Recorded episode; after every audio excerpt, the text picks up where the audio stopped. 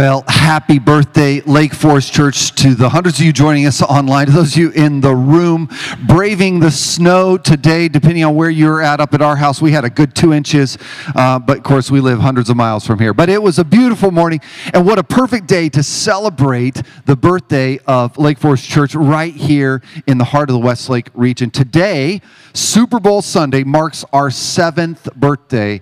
Uh, how awesome is that? That is just fantastic, and we could not be more excited excited for what God has done in the first seven years. It's kind of funny. We've been in this series, the whole story, walking through the Bible.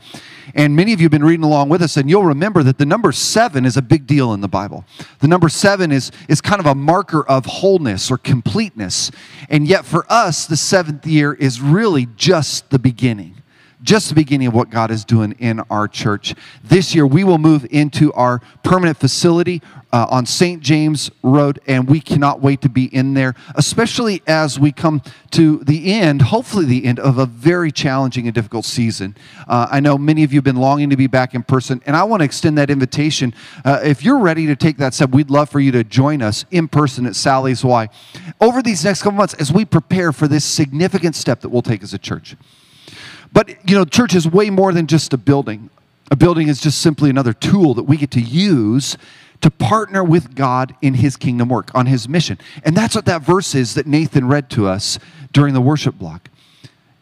It's the promise that God made to Abraham. He said, Look, I'm going to bless you, but I'm not just blessing you for your sake. That's not how, how God works. That's not how the Christian faith works. He says, I'm going to bless you so that you can be a blessing to others. And y'all, God has given us so much as a church. He, he's given us so many, much in terms of resources and talent and people and you all and community. And with that comes a great responsibility. He's entrusted to us the mission, His mission. And that's not simply to love God, but it's to love our neighbors and it's to carry on the Great Commission, to make disciples of all nations, of all peoples, teaching them about the grace and love of Jesus and inviting them to join in on this mission too. And I want to give you that challenge and that invitation today. Whether you've been a part of Lake Forest since the very beginning, or whether you've just been coming in recent weeks or months, you have the opportunity to be a part of this mission. You have the opportunity to be a part of a church that is existing for something greater than itself. And that's the challenge we have in front of us. And as we celebrate our birthday, I wanted to just pray for that mission. Would you join with me as we do that? Father, we are so thankful for the work you have done through this little community called Lake Forest Church. Over these last seven years, those who have come to a saving faith in Jesus, we, we worship you, we celebrate you for that. Those who've experienced healing and, and wholeness here, uh, broken marriages restored, relationships healed, lives changed in real, tangible ways. God, we give you the credit for all of those good things that you've done. Lord, for the lives uh, and folks in need in our community and around the state and our nation and the world that we've been a part of touching and serving, Lord, we give you the credit for that. And most of all, God, we simply worship you today because you have loved us, invited us into your family, and given us the opportunity to be a part of your mission. Lord, as we step into what this next year has for us, as we prepare to move into the building, would we be faithful? To obey you, to follow you, to respond to that invitation and that challenge? And would you use us as a church to bring good news to the poor, freedom to the captive, healing to those in the world who so desperately need your touch? We pray this in Jesus' name. Amen. Amen. Well, I wish I had cupcakes for all y'all, but uh, you're going to have to stop by. I'll tell you what, that cupcake was uh, enough for me for about the rest of the year in terms of calories. So uh, go home have some kale instead. Celebrate the birthday at Lake Forest and uh, enjoy your Super Bowl today. You are in for a special treat, though. Today, we have a guest speaker that I am so excited about.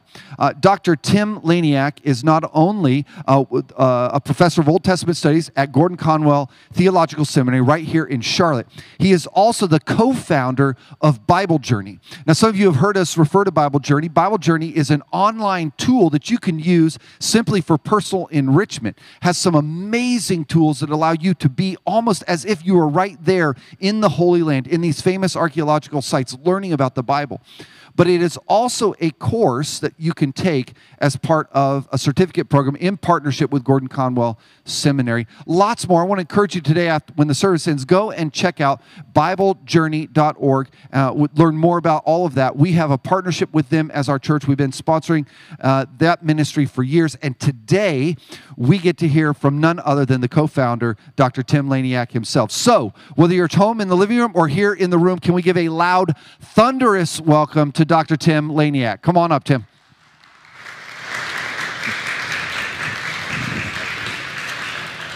Thank you, Aaron. Thank you. Good to be with you on your birthday. Congratulations. Most people think today's big, big event is the Super Bowl, but um, not just your birthday, but I like to think that on Sundays, it's actually a pretty special time in heaven during every one of the time zones when people are joining in worship over a billion people, probably like you.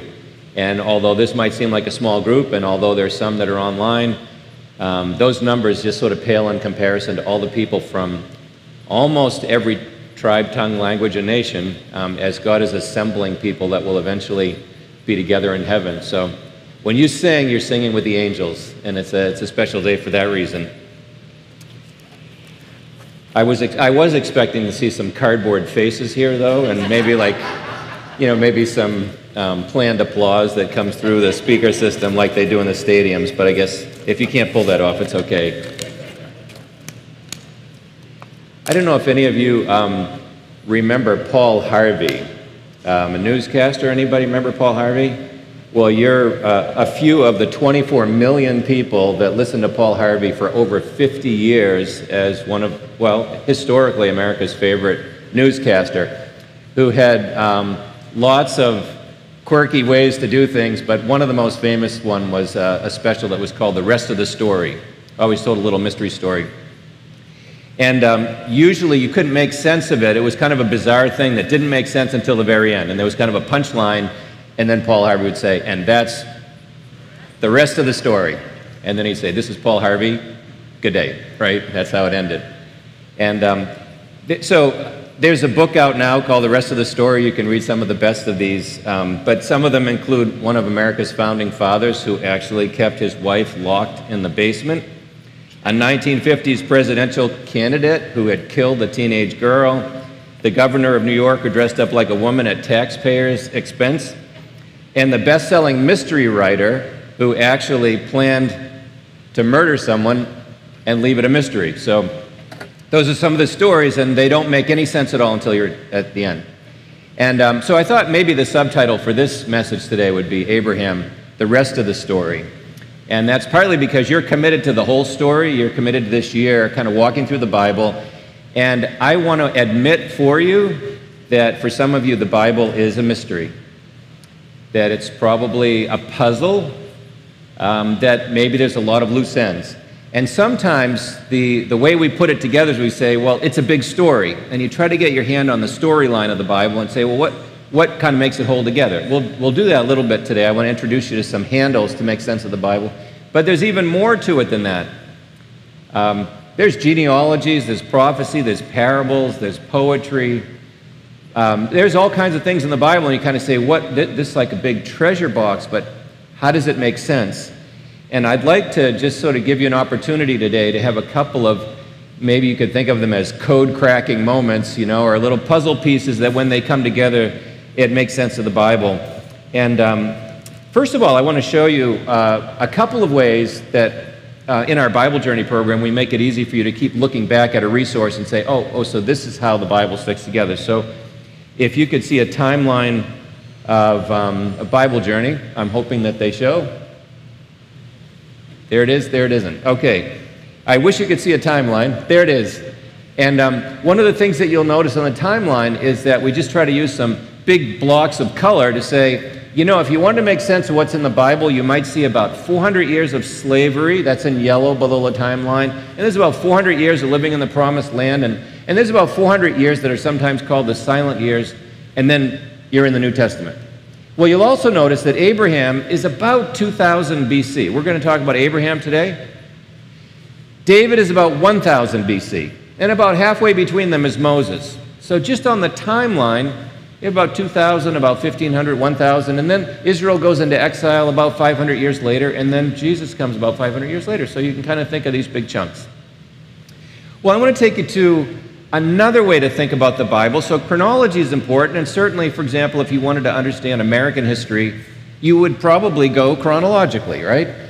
But there's also topics in the Bible, themes that make the Bible hold together and I wonder if you look at the next one, I just call this the four R's. This is a. Uh, I, I had a church that asked me to come and uh, speak to their Bible class, and um, they said, what, what can you do in you know, 20 minutes? I said, well, I'll just tell them what the whole Bible's about. Okay? And I use this diagram to do that because this is like a little sundial that shows you um, a rhythm or a, a series of moments or seasons that you keep repeating in the Bible. God establishes a relationship based on his favor, his choice, his grace, and then invariably, people rebel. And what does God do? God actually puts people through some kind of a period of judgment or what I'll call reckoning, and then there's restoration. And you can just watch this go round and round like a wheel throughout the whole Bible. So you just march through. Some of you are familiar in the book of Judges. It's just like, boy, over and over again, this is what God does. And the amazing thing about this, this wheel is that it didn't have to be that way. God could have created the world, and when the world went into rebellion, like you've been learning about in the flood and the Tower of Babel, God could have said, There's something, there's something wrong with the program. There's a virus that we can't really get rid of. So throw it out. Start another galaxy, right? Create another Earth. You could do that. But there's this persistent graciousness on God's part to say, I can get you back on course again. We, we can get this working again. And one of the amazing things in the Bible is that when God goes into plan B, so, so to speak, from, from our perspective, it looks like we're kind of going back again, it gets even better.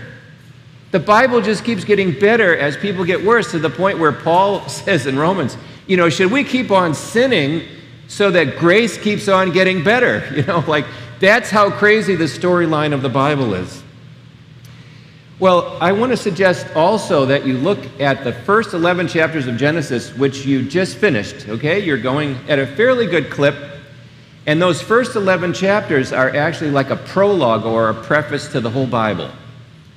And when you look at the Bible that way, you'll see an interesting connection between the prologue in the Bible, so you're at the very beginning, Genesis 1 through 11, and the very last chapters in the Bible, and they turn out to be bookends.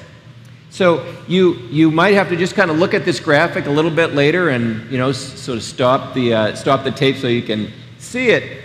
But point by point, there's a garden, there's a tree of life, there's a marriage, and it's like the very story of the Bible is consummated at the end of the Bible. Everything that was distorted, everything that was bent, everything that started right but then it went off, it all becomes part of that new Jerusalem, which is a new Garden of Eden at the end.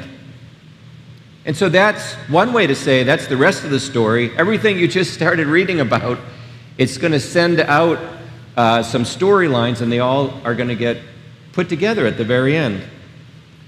Well, um, one of the things that these different graphics illustrate is that God is committed. We might use a theological word or use a word like faithful, but He's really committed to making sure that this, this project, creation and, and getting it right, is, is going to finish. And so, one of the things that I like to do is to think about all the re words in the Bible that capture what God does and I'd like you to just think about your favorite re words because these are some of the most comforting and encouraging and inspiring words in the whole Bible. God created the world.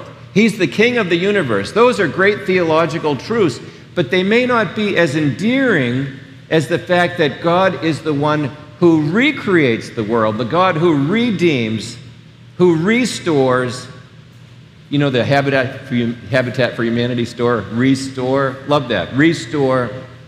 Rebuild, reconcile, revive, restart, recreate. this is a great way for you to just kind of ruminate about the storyline of the Bible and how it keeps giving you a reminder that the God of reconciling and renewing and recreating is at work. In fact, when you read the story of the flood, Noah came out of the ark and it was actually a huge restart on creation.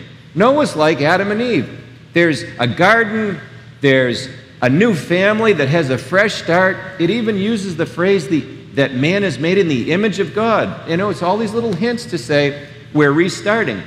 And the story that we're going to look at today with Abraham is another restart. When God sees the world after the flood gets so bad, it's like the virus takes over the computer again, and God said, But I promised I wouldn't destroy the world. So I have another way to restart, and I'm going to do it through an individual, and that's Abraham, whose wife joins him on a pilgrimage of faith, which we're going to look at today. My wife and I are um, somewhere into our second year of building a house, okay? We sort of finished it before Christmas, but it looks like it's going to take another year to actually be done. Uh, if any of you, any of you ever built a house? Right.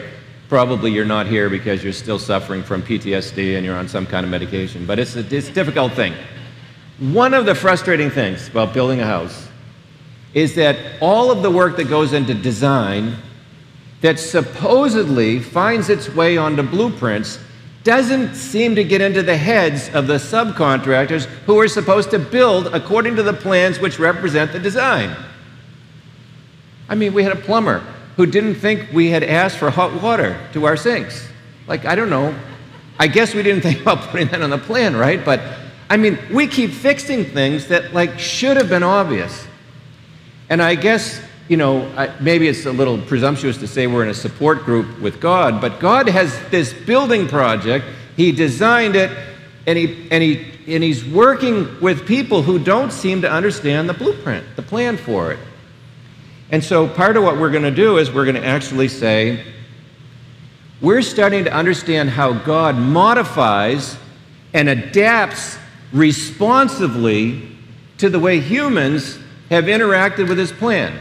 Because he didn't just create robots, and as we get into the mix, we're kind of like some, you know, some partially useful subcontractors who don't get it right most of the time, and God actually does it. So we have things in our house that aren't exactly the way we planned, but they're going to be good because we made some adjustments.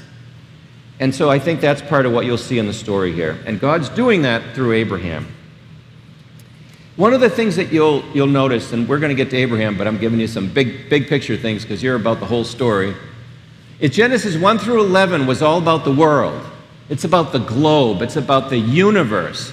It's like the beginning of sin, the beginning of marriage, the beginning of brothers not getting along, the beginning of civilization, crafts, architecture, language, right?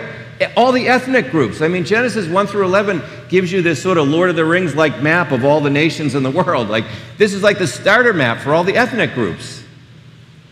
All of this, the flood, it says the flood was over the whole earth. Like, it's, it's all about the earth. And something happens in Genesis 12. You, you met Abraham at the end of Genesis chapter 11, and then all of a sudden it just, those verses you read. The Lord said to Abram, Leave your country, your people, and your father's household and go to the land I'll show you.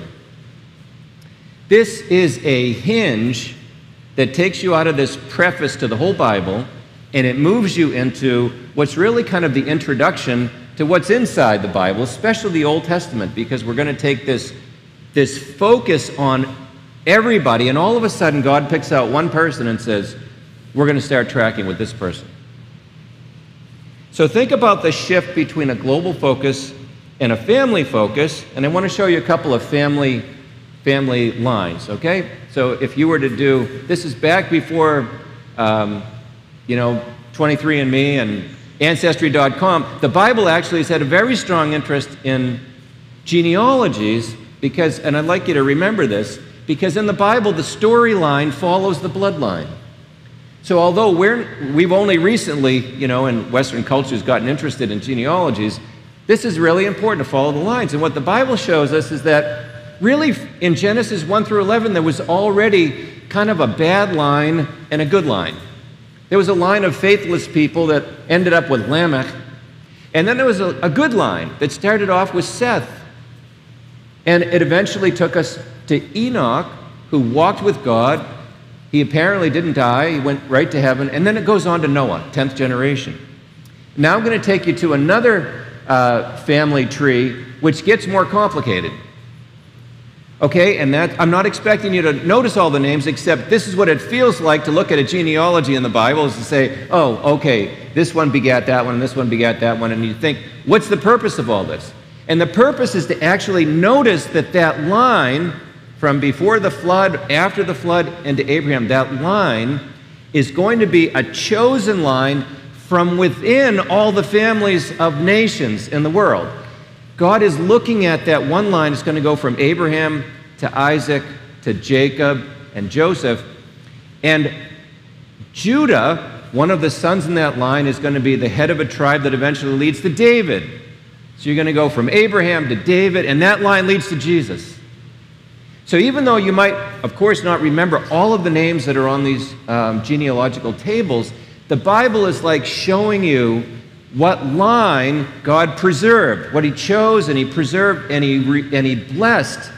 And that's kind of like a scarlet thread that runs right through the whole Bible. Okay, I want to show you a way to think about how we're going to go from this global focus to a family focus, and that will help make sense of the whole Bible in another way. Okay, so we'll go to the next one, and you'll see that God's interest has always been in the whole world. I hope, I hope this can really stick with you. God's focus is going to start to land on one family line, and you're going to start to get to know Abraham and Sarah and Hagar and Ishmael and Isaac and Rebekah, and you're going to get wrapped up in a family. It looks like that's the only thing God's doing in the world. It looks like the first 11 chapters are about God working with the whole world, but then he finally sort of lands on one family. But, but notice that sort of the, the interest in the world in Brown at the very beginning sort of becomes the minor focus until you get to the cross in the middle, and then it looks like it becomes the major focus. But notice that the green, which represents Israel or God's ethnic uh, family, the, the Jewish people, the Hebrews, that that line doesn't go away but it becomes sort of a minor focus in the storyline, but it's still there until the very end of time. And this is important because for many of us who are just getting used to the Bible or have ideas that we've inherited about Christianity or the Bible, we think that the Old Testament is the Jewish part of the Bible and the New Testament is our part of the Bible, the Gentile part of the Bible. And we start to get to the point, and without realizing, when we start to think, you know, the God of the Bible is sort of two different people. The God of the Old Testament is more harsh and judgmental, and that's the Jewish part of the Bible when they lived under the law, and boy, I'm glad I don't live under the law. I hear that. I hear that a lot. So I'm not caricaturing. I'm glad I don't live then because that's when everybody had 613 laws they were impossible to live by, and that was when they fought and killed each other, and God wanted them to kill. So, so then God's like a different God. And then the God of the New Testament is John 3:16. God loves us it's all about grace, mercy, and love, and about the world. God so loved the world, right? So it's sort of like we left the Jews behind. But that misses, that misses the bloodline at the base of the storyline that takes us all the way to Jesus. And I hope by the end of today you'll see why it's still important to understand the story of Abraham for you. So let's, take, let's just take a few minutes to think about Abraham, who's called God says, Leave your country, your people, and your father's household and go to the land that I will show you. And then God makes some promises. You could say that Abraham is the Bible's first disciple. Remember, Jesus would say to disciples at a later time in history, just follow me and leave your family behind, leave your jobs behind. And this is really the first time that you, you hear such an a clear call to just get up and leave. And in Abraham's case, God actually identifies the things that he's leaving. Leave your country, leave your people, leave your father's household. Now, for a family whose wealth is in their flocks and whose identity is in their place of origin, Abraham was giving up everything. He was giving up his reputation because once, once you leave, all that kind of social capital is gone. All the security that goes with all the bargaining arrangements and all that's gone. You know, he becomes semi nomadic. And I think it was in Aaron's sermon last week, which I listened to, he quoted someone who said that what Abraham left behind was exactly what every human being needs and what we spend our life going after belonging, security, and significance. In fact, if you study pagan religions, like those around ancient Israel, most of their gods had to do with providing them with security and significance. And success. That's another one. Abraham had to give it all up. And what God told him was, You give all this up, and then I'm going to make you a great nation. I'm going to give you a descendants like the stars of the sky, and you'll bless the world. And what happens over the next chapters, all the way through chapter 24 or 5 or so, you're going to keep reading about Abraham. God keeps restating these promises. So listen to what it says in the book of Hebrews in the New Testament when it celebrates all of these people in the Old Testament for their faith. By faith, Abraham, when, he called, when called to go to a place he would later receive as his inheritance, he obeyed and went, even though he didn't know where he was going. By faith, he made his home in the promised land like a stranger in a foreign country. He lived in tents, as did Isaac and Jacob, who were heirs with him of the same promise. For he was looking forward to the city with foundations, whose architect and builder is God. Sarah, together with Abraham, believed God, and God miraculously provided um, Isaac, who became the child of promise. So Abraham was the first disciple. And what Abraham entered into in this life of discipleship was a prolonged period of following a God who only periodically, and I should say infrequently, showed up.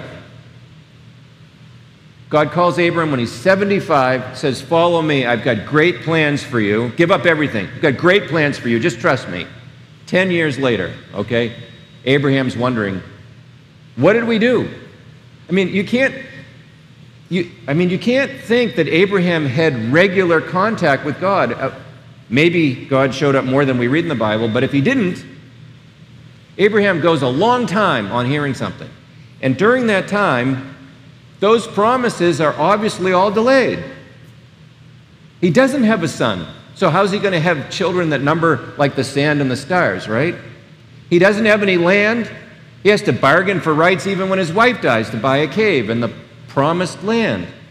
This is what Abram lives by, and this you can easily agree with characterizes the life of a disciple. The disciples who follow Jesus and those of us who follow Jesus often have long periods of waiting where God doesn't seem to say anything. And you go back and you revisit what he did say, and you wonder if you heard it right. And maybe, maybe Sarah wondered whether or not Abraham heard it right. Think about the two disciples, the sons of Zebedee, or, or two other disciples that are brothers whose father had a fishing business. Maybe the father wondered if the sons heard it right. You know, you're, you're, you're impacting other people. And I think about that long journey of discipleship as one that's characterized by baffling, perplexing, destabilizing setbacks. And moments when you feel like if God doesn't say anything new, you're going to have to make a compromise or a concession or figure things out on your own. You just you you can't just sort of wait indefinitely with some things that you feel like God's called you to do. And sometimes those demands seem unreasonable. And I'll tell you, obedience without understanding isn't something we do well with.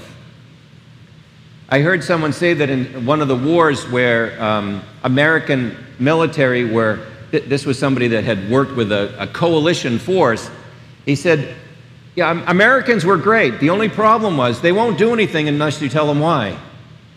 They always got to know why, and then they're fine. Well, that's a problem with God because God doesn't always tell his followers why, it's almost more characteristic that he will say, Follow me and trust me, because part of what you're learning is to trust him. And I actually started to understand the benefit of that with my, with my own children. I realized, you know, it doesn't always help to tell kids why, because what if they actually need to obey you when they can't understand something or when there's not enough time to explain something? You really need to know that there's going to be an automatic response, yes, and that's what God's looking for. But I just want us to be fair with what it feels like to be Abram. We don't have to put him up on a pedestal.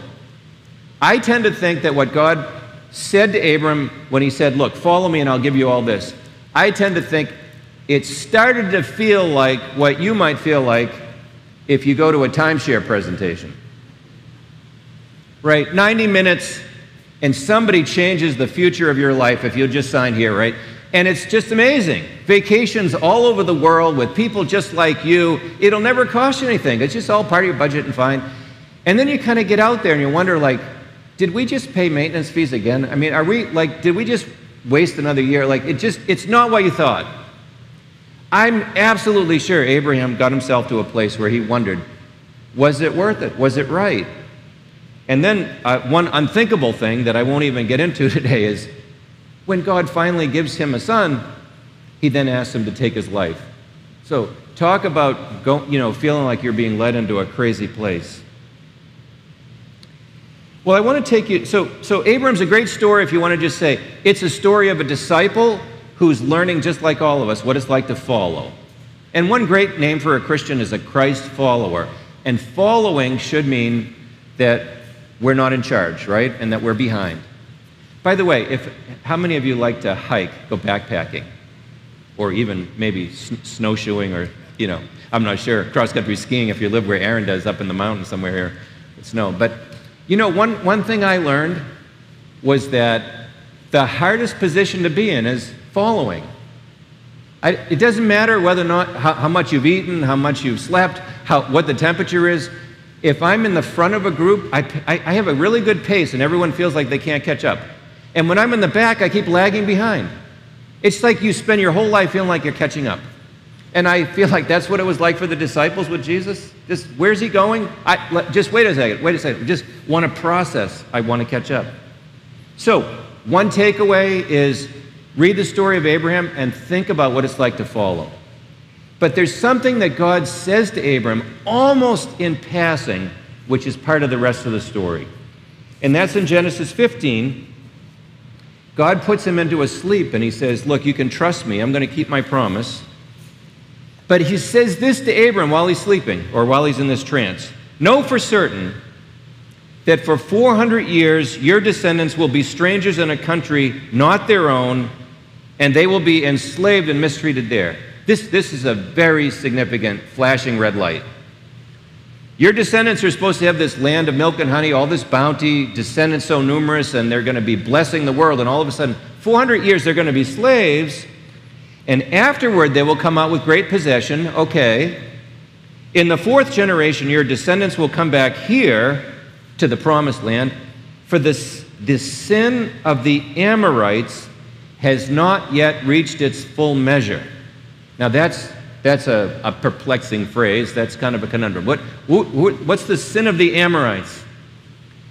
God gave Abram the promise that he'd be living in the promised land. And now he said, well, actually, yeah, in 400 years. That means after you die, after your children die, four generations are going to go by. In fact, 400 years will go by before they come into the land. And that's because the people who lived there called the Canaanites or the Amorites, the people who live there have another timeline that God's working on.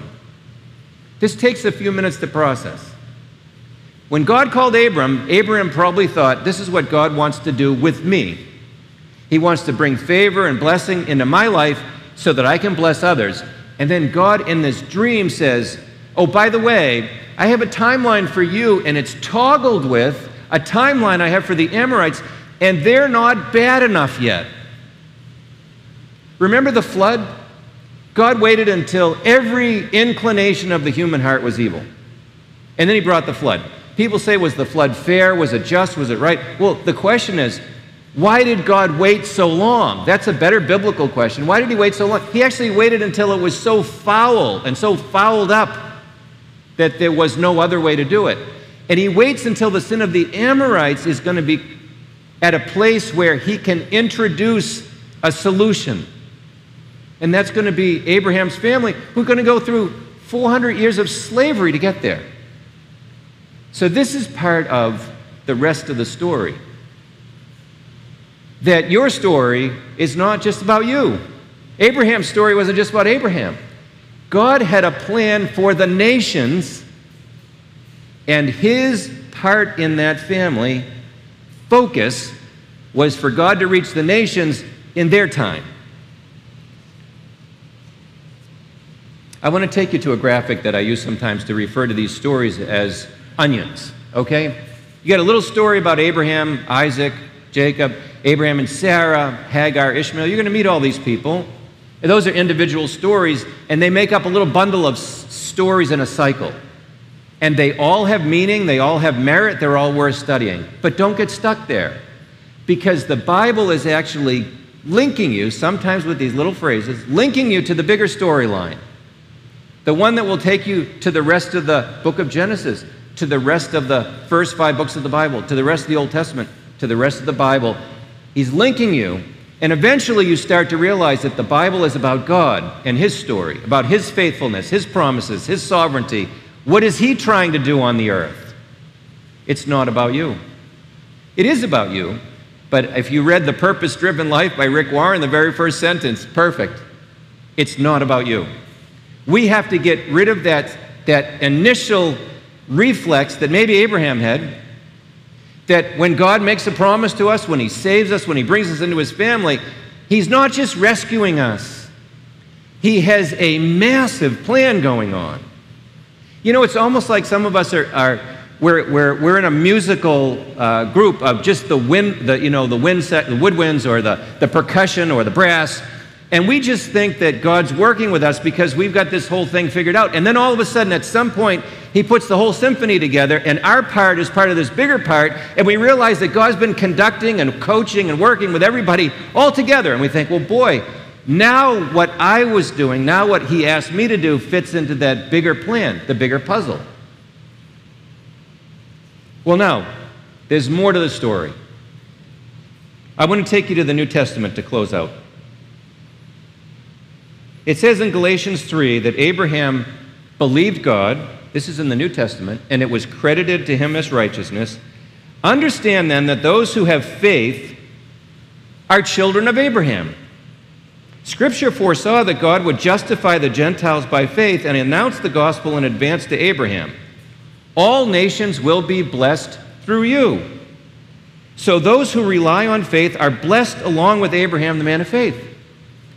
In God's global interest, when he focused on Abraham, he was thinking of you. He wanted what Abraham did and what, how Abraham believed and followed to turn into blessing for the nations. And that's what the gospel is it's the blessing to the nations that God had promised, and it came through Jesus. The next chapter in Galatians. Now, brothers and sisters, like Isaac, you are children of promise. Therefore, brothers and sisters, we're not children of the slave women, but of the free. Abraham and Sarah had a child named Ishmael through surrogacy. They had Sarah's maid become pregnant by Abraham to have a child because they gave up waiting for God. And it says in the New Testament, we're not children of human uh, cleverness, we are siblings with the child of promise. And so now the big picture starts to make sense. This is the rest of the story.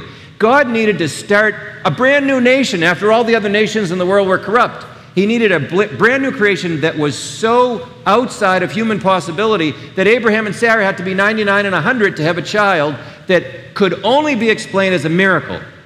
And that's our bloodline. Not through human heredity, but that's the bloodline that the storyline is on that says anyone who is actually a believer has now the blood of Christ saving them, putting them into that genealogy. But it gets even better than that. We're not just slaves or servants, we're sons in God's family. Yes. So, God's family, our father Abraham, it puts us in God's family. But listen to what the Bible says about Abraham. Abraham believed God, and it was credited to him as righteousness, and he was called God's friend. This isn't just about God's family, this is about God's friends. And Jesus said, I no longer call you servants. This is what he says to the ones who followed him. I've told you everything. I've opened my heart. I've given it to you. And I'm not calling you servants. I'm calling you, he said, a, a, a servant doesn't know his master's business, but I've called you friends. For everything that I learned from my Father, I've made known to you. You didn't choose me, but I chose you and appointed you so that you might go and bear fruit. The family tree. Let me show you the family tree. This is the rest of the story. The family tree goes from Abraham down to Judah, down to David, down to Jesus, down to you. And that's the rest of the story. Let me pray. Father, we thank you that you've included us in the whole story of the Bible, that you intended us to be in this family that traces its roots to Abraham and his faith and to you as our Father, and of all things for you to confide in us and to call us your friends. We thank you for a story that puts us in our place, that it's not all about us, but it's also not only all about them. We thank you that in a strange and miraculous way, this is our story. It is about us. And we can find our identity and our security and our significance in you. In Christ's name, amen.